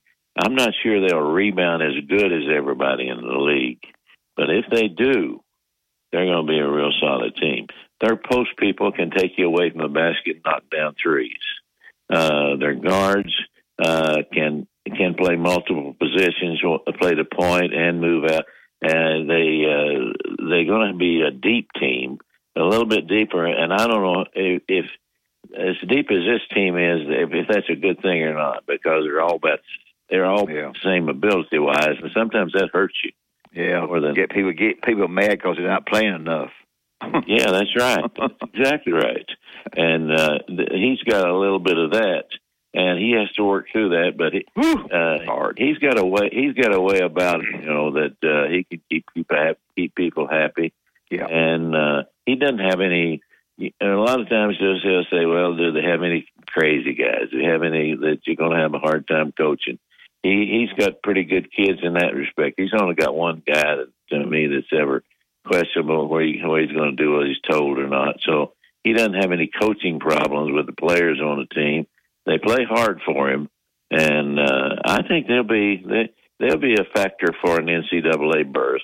That that means that could be anywhere in the top six. When you think, yeah, I think so. They they um you know they're darn they're darn good. They uh their, their schedule is when they when they added to them, uh, you know they they had the three teams that they play, uh, their regular team, uh, uh, Ole Miss, Alabama, and and uh, Mississippi State, I believe, Ole Miss, uh, uh, Mississippi State. But they've added they they've got Ole Miss, Vandy, Mississippi State, Alabama, and Georgia as the five teams that they play, and I think that's five. That that's uh, that's ten that's ten games. Um, the toughest the toughest team of those five is Alabama, so I think they got they got a pretty good break there as far as the two teams that they added to their schedule. Um, how, how are they defensively, Sonny? always good at that and and put the time in on it too. They really do. They they never play very good zone and i don't think uh, the reason i say that is because they never practice it as much. They go for their man for man drills. They work hard on all their man for man they they mix up the things that they do uh, in man uh like every once in a while we'll switch everything look like you're playing a zone uh but uh, but they uh they're going to be good defensively. And I, I was thinking, is this going to be a good rebounding team because the people that they play? I, I would think if they rebound, they're going to be a solid team. They they can make the three. They do in practice, and that's the only thing I can judge by. Uh, they shoot the three really well in practice, and they work to get the three point shot, as everybody does. Uh, the new thing coming out, five out, five people on a perimeter. Well, they've already been doing something like that for a, a long time, even though they do cut people into the post. They're not a good back to the basket team. Yeah. If they end up with somebody who can score with their back to the basket, they'll become a much better team. And they may have that. Shania, uh, Johni Broome is more of a face up postman than he is a uh, back to the basket guy and uh, guy, and and that uh, that sometimes is going to be uh, a factor that they're going to have to deal with. They may, I, I think, what they'll possibly end up doing is posting a lot of people, run people into the post and post them up. But they're going to keep a floor spread, and they're going to try to beat you off the dribble, and that's what everybody else is doing. And I think they'll be able to do it well. You know, one of the big factors in, in Auburn basketball at home is the crowd.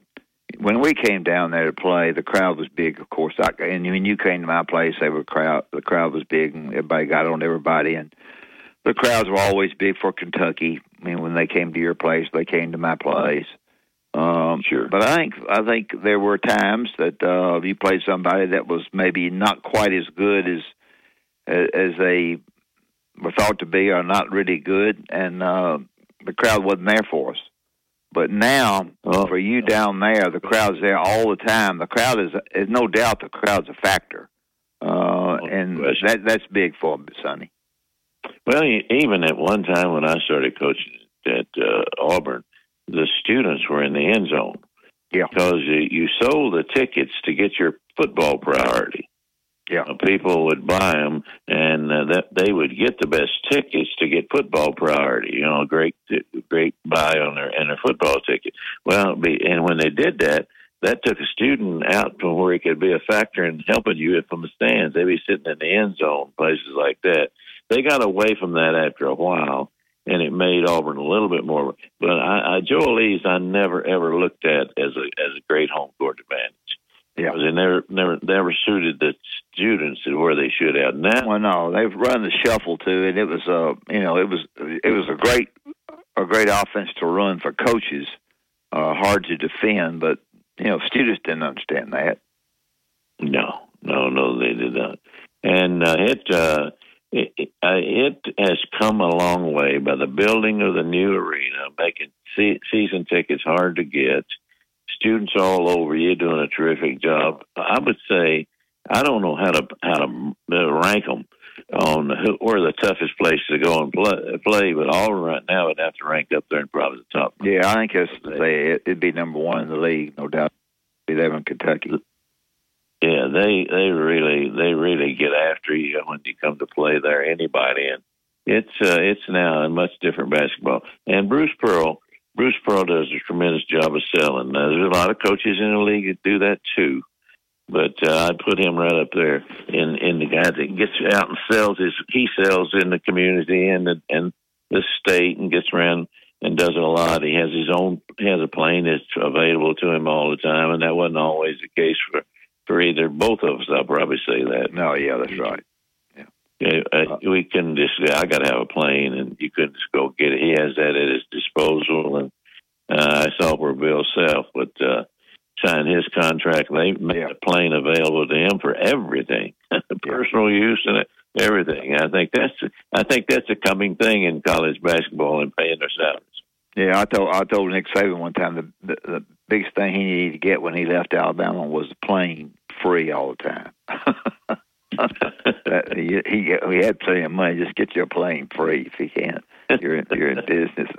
He he laughed at that one, but uh, um, he's he's he got, got planes with the proper color. He got different color planes. yeah, that's right. He got all kinds of planes. Home and away type colors. Yeah, that's exactly right. Uh, Hugh Hugh Freeze and athletic John Cohen have seemed to sort of unite things down there. They, they I know I know they always want football to win another game, and they you know they go to Arkansas this time.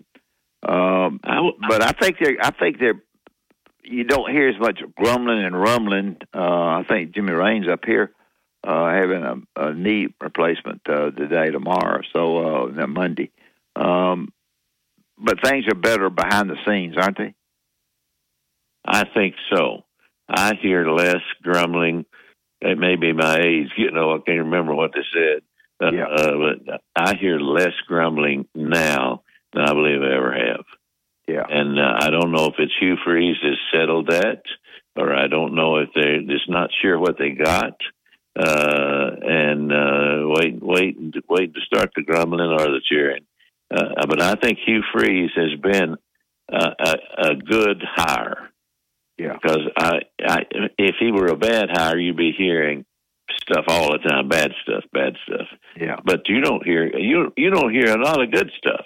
Yeah. You don't hear You don't hear anything. bad- you know that's right. You're not. It, se- it seems like there's not an interest, and you know there is in football. So, but it's probably a good thing for him. Well- and I think he presents himself well. I would think you'd have to say that looking in. Well, sure. Yeah, I know him very well. I, I think that, you know what what you went through with Bryan Harsin uh, was was the booger bear. I mean, it it it, it just it didn't work, and it, the combination of him coming in there and, and not doing much in recruiting really got things down. I, I, I'm sure y'all probably cut down on the, numbers of money that you give to to the NIL, which is big. Uh, you and I used to laugh about it, but it's it's big, and uh, NIL money's big, and, and Auburn people love their school.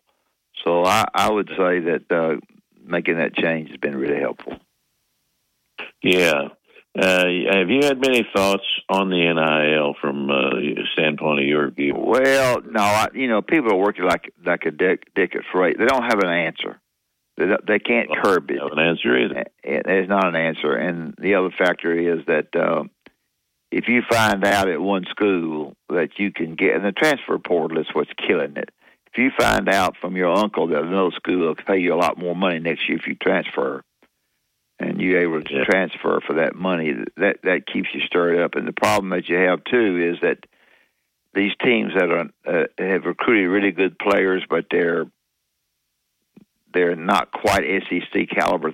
They lose those good players to the SEC people or to the Big Ten or wherever, and it really kills lower basketball and lower football to some extent. Yeah.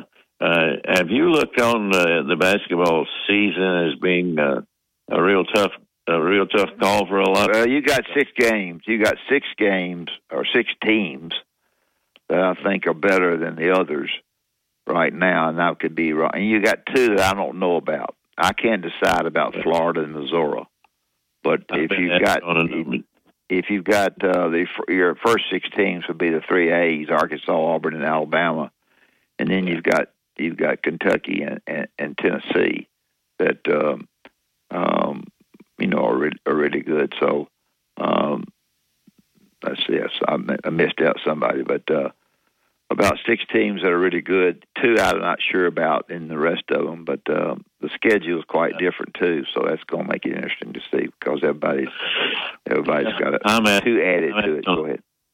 I'm asked a lot of times to name the teams down near the bottom, and I cannot do that. I don't know who. Uh, maybe who? Who are you? I can name you some bottom teams. I hate, I, but it doesn't matter. I'm not coaching some in your anymore. I One of, some of your some of your bottom teams are going to be Vanderbilt, South Carolina, and Georgia. Um, those are three that, that come to mind. I thought I thought South Carolina. I, I thought Vanderbilt might find them. Now, Vanderbilt, that's what I said. Vanderbilt, South Carolina, and Georgia would be three that come to mind pretty quick. Uh, if, if there's six good ones and three of those three I mentioned, two and two in the middle there of, of Missouri. I mean, uh, yeah, Missouri and um, and Florida. That's six, eight, nine, ten, eleven. Still got several teams back. So I don't, I don't know. Um, But I, I, it's hard for me to pick.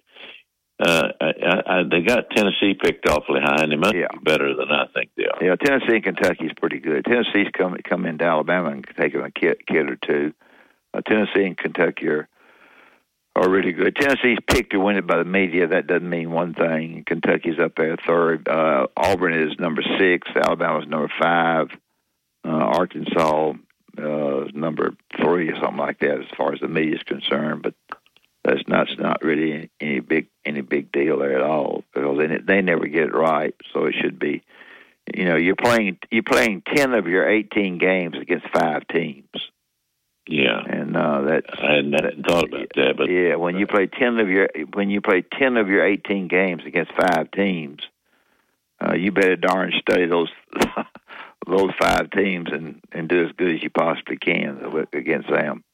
Um, before we wrap it up, I'm getting getting a call to wrap it up. Tell our listeners about uh, NASCAR because we don't have a lot of NASCAR talk on this show. Anything there again again that you can tell our listeners? Well, NASCAR's uh, winding down to, and the champion's already been decided, and and that uh, that was a big surprise. Ryan Blaney winning the championship, and that was a real surprise by the from the Penske organization.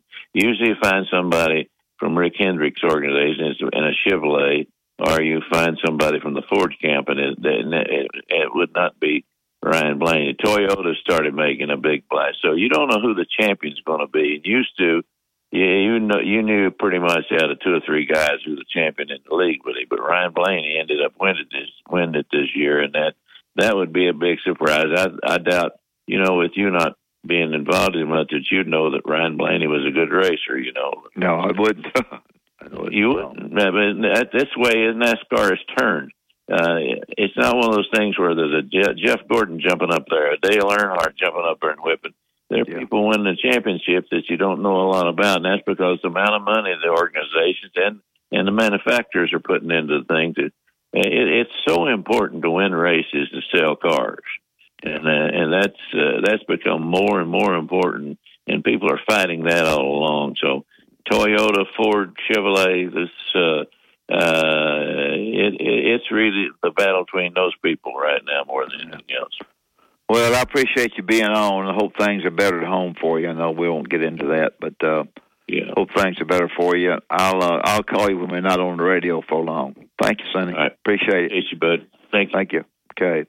We'll uh, we'll take a break here and get the commercials in that we need to do, and then we'll call uh, Ozzie Newsome and get him on.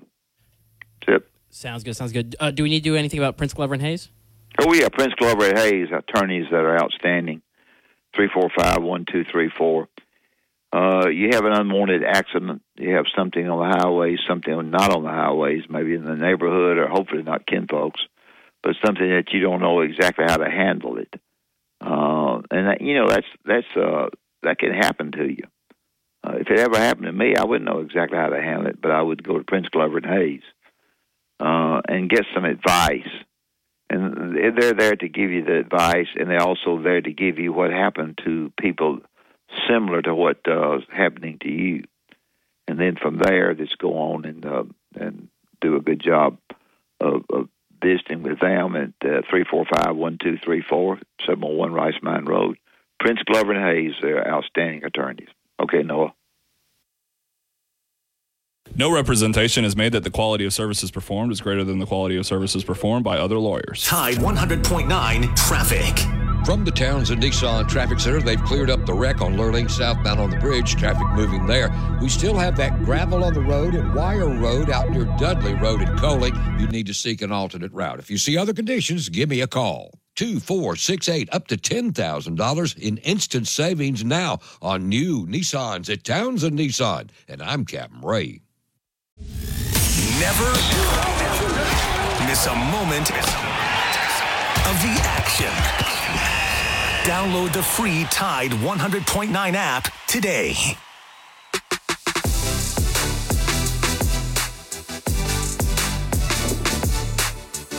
All right, we're back inside the locker room. All right, uh, we're lucky to have Ozzie Newsome on. Hey, Ozzie, how you doing this morning? I'm doing fine, Wimp. How you doing? I want to tell you, tell our listeners, uh, what a player.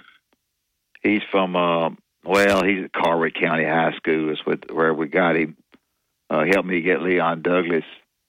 Colbert County High School is sort of close to Leighton. Uh, on on the back of the welcome signs, come again at Leighton. It's so small, but uh, he he he played. He was so cotton picking good. I, I, I don't have time to tell you all what. No, he, I thirteen season he played. He had. Uh, and I looked this up. He had he had a hundred and uh, hundred and fifty uh, consecutive games with a reception. How about them apples?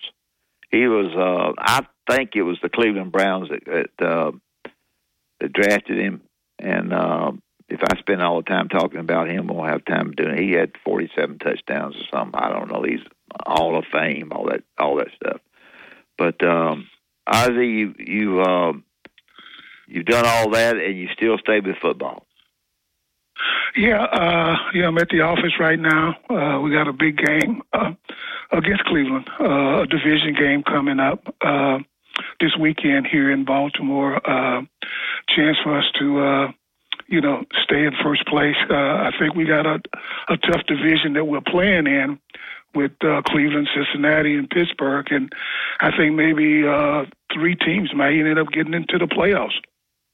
You know, you uh, you spend a lot of your time not only looking at the opponent. Do you are you spending any time at all looking at people that you're going to draft? Uh, yeah, yeah, I, I started that process. Uh, uh, I normally start it, you know, around the first of November. So I'm involved in that right now. So you know, that's a six month process. Uh, uh, of you know getting uh, information, trying to watch as many guys, and then you know you throw in the bowl games and the combines and all of those things, and hopefully on uh, the, the draft weekend you can come away with some good players that can help your team. Yeah, I, I just I just got a something uh, from a listener saying what what's it going to take for Ozzie to go to run the Dallas Cowboys? you know, he got so I, I think I think Ozzie's going to be where he is for for a long time. Uh, hey, well, they got an owner, general manager, and a president by the name of Jerry Jones. So yeah, I, so you think you think that's it then? Yeah. yeah. You know, you know the, the difference. Uh, I, I think it's the difference. The things that have changed. Uh, is is maybe I'm wrong. Is that uh, you really get a real inside uh, feeling of the guy that you're going to draft it, besides his abilities. Uh, his mental attitude, how, he, how hard he plays. Uh, I may be missing exactly. some things, but it it's well, changed a lot because guys have gotten different in this world. And I talk to our listeners about what you do as far as as trying to get a guy that you like on the field, but you're not sure about. Well, it, it begins with uh, our area scouts. Uh, you know, we probably got eight uh, area scouts, you know, spread out uh, across the country, and they have a, a relationship with someone at the school that they go okay. into that will be able to, yeah, to provide them with some information about the kid's character you know, his work ethic, uh, you know, whether he attends class and stuff like that, you know, is he a good teammate? So, you know, we get that information and our, our, our area scouts do, and they provide all of that information back to us. And so when we're starting to put the whole picture together, that information becomes very, very important to us as does this guy fit our culture? You know, can, or is he a little immature, and we get him here, and we he'll change, and he'll be a good player for us and a good a good character for us too. So so and, and we got experiences on dealing with people that have had those uh, issues, and some of them worked out, and some didn't. So you you you you you go back on your experiences. Yeah, and, and I think a lot of times I'm not saying this because we're we got all Alabama fans. You you like when people so there's some players in certain programs that have better discipline, uh, are coached a little bit better. I hate to say it like that, or taught a little bit better than others. That you feel more comfortable, you know, looking at a guy that you kind of like versus another guy that you kind of like because of the of the their college experiences. Yeah, uh, the culture that, that that that kid has been involved in. You know, uh, you know, there's a certain amount of discipline that you have to have, and if those uh, players can adapt to that culture, then you know it will lend to them being able to come and you know be a, a good productive player for us on and off the field. So uh, you know, we look at teams that have a you know good culture. I mean, we know that Nick Saban has a great culture uh, down at the University of Alabama, and what uh, they asked the guys, and I was listening to. Uh, Sertain on the uh, uh, TV last Saturday before the LSU game, and he said, uh, "You know, we play to the standard." You know, and that's something that you know that carries on from from 15 years ago, 20 years ago. You know, there's a standard, and every player wants to play to that standard. Yeah, I, you know, I, and I'm not. I, I'm just saying this because I, well, Bryce Young is last night got beat, and he's one and eight, uh, and a great player at Alabama, no doubt about it. Uh, you have to be, and I'm not, not, you know, I'm, I'm going to get you in trouble with the question, but I think you have to be surrounded by good players. Um, sometimes good players in college don't turn out to be good players in, in the pros. Uh, Bryce Young was a heck of a player, so that you just you, you just have to uh, guys have to go. You know, fans are all mad and stuff about stuff like that. But you just have to go to a place where you you, you, take some time to get get where you want to get, don't you? Yeah, it, it does. You know, there, there's it's called development. You know, and um, you know, there's a reason he was the first pick in the draft because the team wasn't very good. You know, and so uh, you know, so they're building a team around him. And you know, one year, eight games don't make a player. You know, it doesn't make a player's career. So you have to look at it over a span of time. But, you know, with everything that goes on with the internet and ESPN and football network, I mean, there's just so much media attention that, you know, a bad game, two or three bad games, and people can start to talk, well, it's a bad season. No, those are just bad games, you know, and it, does not mean that the kid is not going to still have a great career. Um, when you when you were drafted by the Cleveland Browns, uh, and Cleveland has come through, and you were you were terrific. But Cleveland has come through a lot of tough times uh, to get where they are today. Comment on on on Cleveland and, and their history a little bit, what you can. Well, uh, you know, uh, the, the the Browns was a uh, a model franchise in the '60s with Jimmy and Leroy and Frank Ryan and those the guys. They won a, a lot of world championships, and then uh, you know we went through the period in the '80s where uh, the teams that I own and we played in the AFC Championship game three out of four years, so maybe four out of five years or something like that. So the the um, there's a lot of history there. But you know what happened in in uh, '96 is uh, Mr. Modell, you know, moved the franchise from uh, Cleveland to Baltimore. Yeah. And in '96, you know, uh, we became the Baltimore Ravens, which you know we were the Cleveland Browns. And then '99, they came back uh, into uh, the league as the Cleveland Browns. And you know they've had you know three or four owners, several head coaches, but I think they got some uh, stability. I, I like Jimmy Haslam a lot. Uh, and him, him, and him and his wife Dee have done a good job. But the the, the, the tough thing about them is that they play in a division with us, with Cincinnati, and with Pittsburgh, and you know it just makes it tough. Yeah. Uh, when it's time to draft, I've always wanted to know this. You're you're in the room with the eight guys. Maybe I, I, I don't. I guess I'm asking the question. Uh, in the other the guys who done the scouting, you've also looked at the film. They've asked you to look at certain films on certain guys, um, and then you're trying to decide, you know, who you're going to draft number one, and so forth. It, it's um, it, it, I don't know. I, I'm, I'm interested. Is it a trying? Is it a trying meeting? Is it a lot of meetings? What is it in order for you to decide exactly what you how you want to go in the draft? Well, uh, like I said, we got the uh, uh, the area scouts, and then uh, probably in about a month, all our area scouts will come in, and uh, we'll start to build our draft board uh, at the uh, end of November, uh, first of December.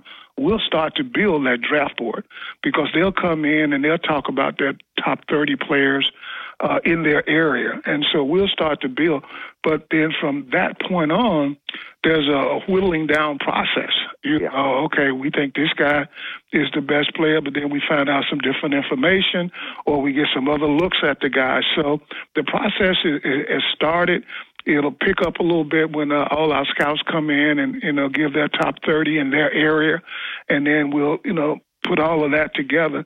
But it's a process to where you know, we'll get to where we'll probably have, after we go through this whole thing, that we'll probably have about 125 to 150 guys that we think are draftable for the Really? And all, yes, only after all of that, we come to 125, 150, and then normally, you know, and we rank them from one to 125. And uh, and so when we get in the draft room, if you know if the uh, the fourth guy is still there, uh, and even though we may not have a need at that position, but he's the highest highest rated guy, and he's the fourth highest rated guy on the board. We'll take it because because we put in all of that energy and we set that board when there was no pressure. You know, yeah. you know, hey, we were able, you know, with a lot of calmness to set it and say, yeah, this is the fourth best guy in this draft, and if we set them at the 20th pick. And even though we may not need the guy, if he's ranked that high, we will take him. And that has been proved to be very successful. For really, that's very that's yeah. really interesting. That it's uh is somebody that you think nobody's going uh, that you really like gets drafted and you thought you were going to get him. Does that does that happen occasionally? yeah, well, it, it happened to us in the third round this this past year. We were sitting there and we had five guys that we liked, and uh, you know what? And we were sitting there. We were six picks away, seven picks away. All five of those guys got picked. Oh uh, my heavens! We said that. Golly! all, all five of them got picked, and so what we did, we just looked up at the board and said, "Okay, that's the highest rated guy that's left on our board. We're gonna take him," and we took him, and we're glad we did. Yeah, man, Christmas. So five of them that you thought you had a shot at 88 and out the gate before you got to them. yeah, we did, and like I say, one team picked one, the next team picked another one, and and we sat there, you know, okay, we got two left. Well, no, we got zero left because these other two just got picked too. So that's where the the when you set your board starting in December like we do, you set it and you stay with it because you can't control what's going to happen before you pick. So therefore, you got to you know stick with your board. Yeah, and injury becomes a play when somebody that you really like gets injured. Injured, you got to find that out before the draft, don't you? The best you can. Yeah, and that's the probably the biggest thing, uh, Wimp, about the combine is get the medical information. Yeah. Now all of the players are there. You know, yeah, they work out on the field. Yeah, we get a chance to talk to them, fifteen or twenty minutes in interviews and stuff like that. But the medical information that we get, you know, uh, because they have to provide the background of on all their injuries, so that information is so so valuable and important to us. And that's the number one thing of the combine. You know, everybody talk well about the guy running the forty or whether he can jump or you know how well he throws or catches. Or yeah, that's all yeah. well and good, yeah. but that medical information yeah. key. Yeah, I like I like so and so, but the rumor's out he's got a bad hip, and so you know you try to run that. You try, you know, he's we'll he's got a bad foot or something. That, that, that, we'll nobody really. Go ahead. That go ahead. No, no, no, no, no. If if and like I said, our area scouts they know about whether guys got some injuries because they get a chance to talk to the trainers. Okay. They're on campus. Okay. So they have that information. So therefore, now we get to the combine, we can get all those things checked out.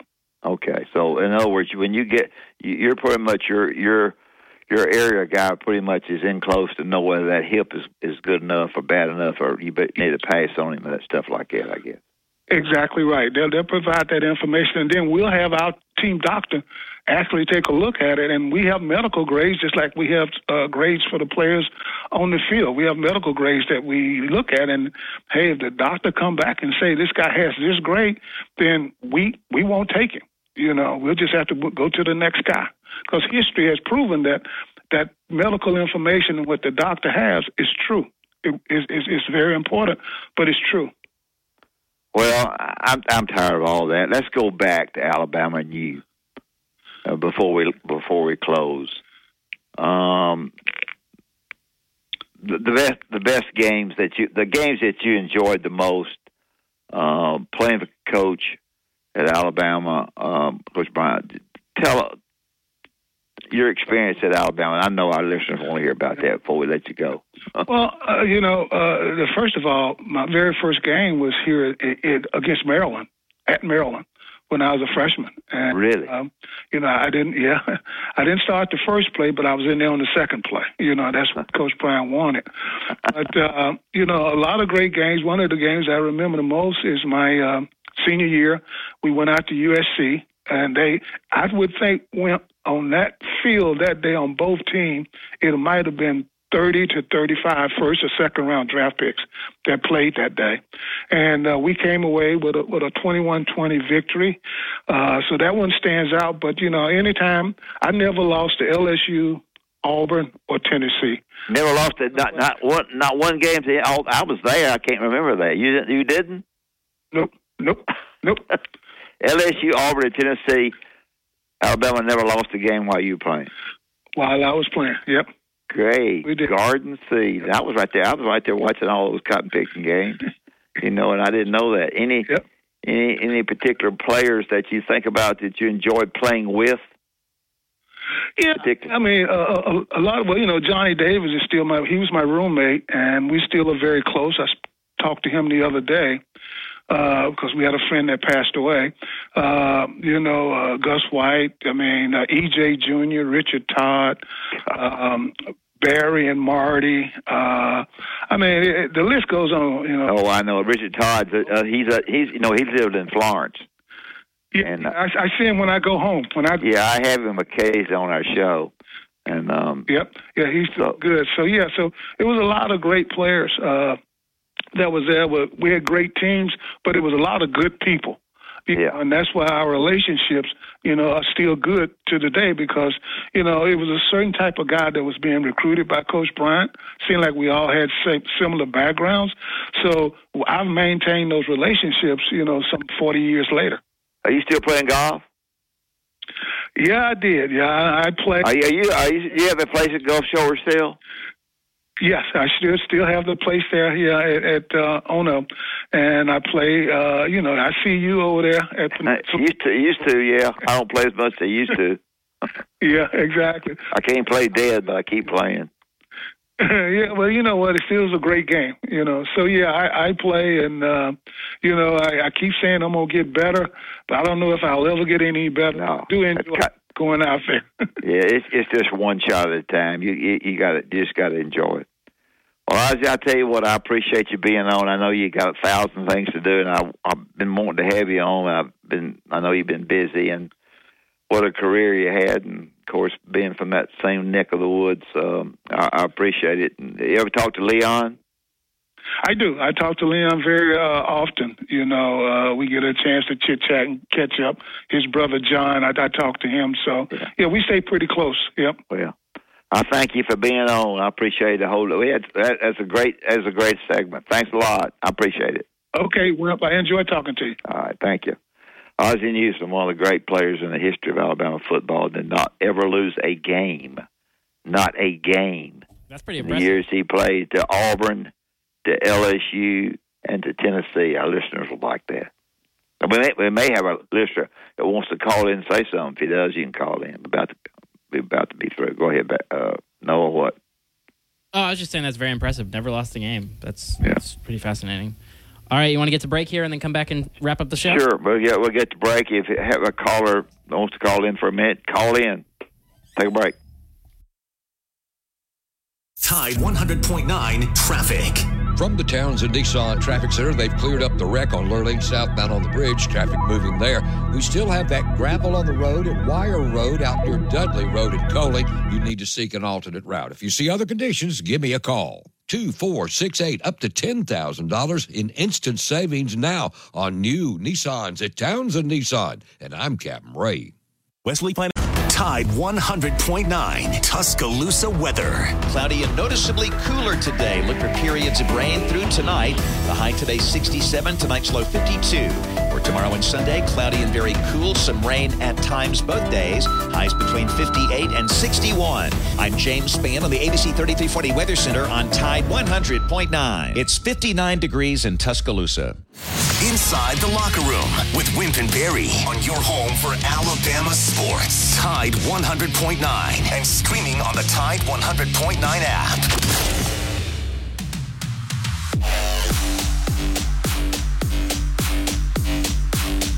All right, we're back for the last segment. Okay, we're back. Um, if we have anybody that wants to call in and talk about uh, what Ozzie said or what Nate Oats said, no, we don't have much time, but we're happy for you to do so.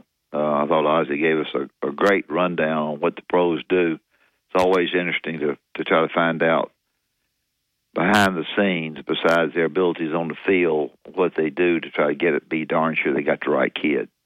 And I think the biggest thing is is injury, uh, nagging injuries, whether they're going to be nagging, whether they're going to affect your play. Um, um, I think I think uh, for example, uh, you know Tommy Rees. I think he's done a really good job at Alabama. You don't think so as a listener, but he knew early that uh, that Milroe had a little bit of a nagging injury, where the running wasn't going to be quite as effective for him, and uh, they they got him uh, his healed up as best they could, and of course he ran the football a, a great deal against LSU, and that was a good win. I think Kentucky game tomorrow. Uh, I tried to get a Kentucky writer on, couldn't. Uh, I think the Kentucky game tomorrow is is going to be. I don't know. I, I, I always I'm always scared of games where you think it's going to be easy. I think Trap most game, of you trap do. game. Huh? Trap game. Yeah, We'll see if it's a trap game, yeah. Yeah, it might be. Anyway, hope you all enjoyed the the segments that we had today, and uh, appreciate y'all calling in. Appreciate you listening to us, and we will talk to you again on Monday. That's it, Noah. Sounds good. Good guest today. Good show. Thank you. All right, you have been listening to Inside the Locker Room here on Tide 100.9 and 12:30 a.m. WTBC. We'll see you Monday.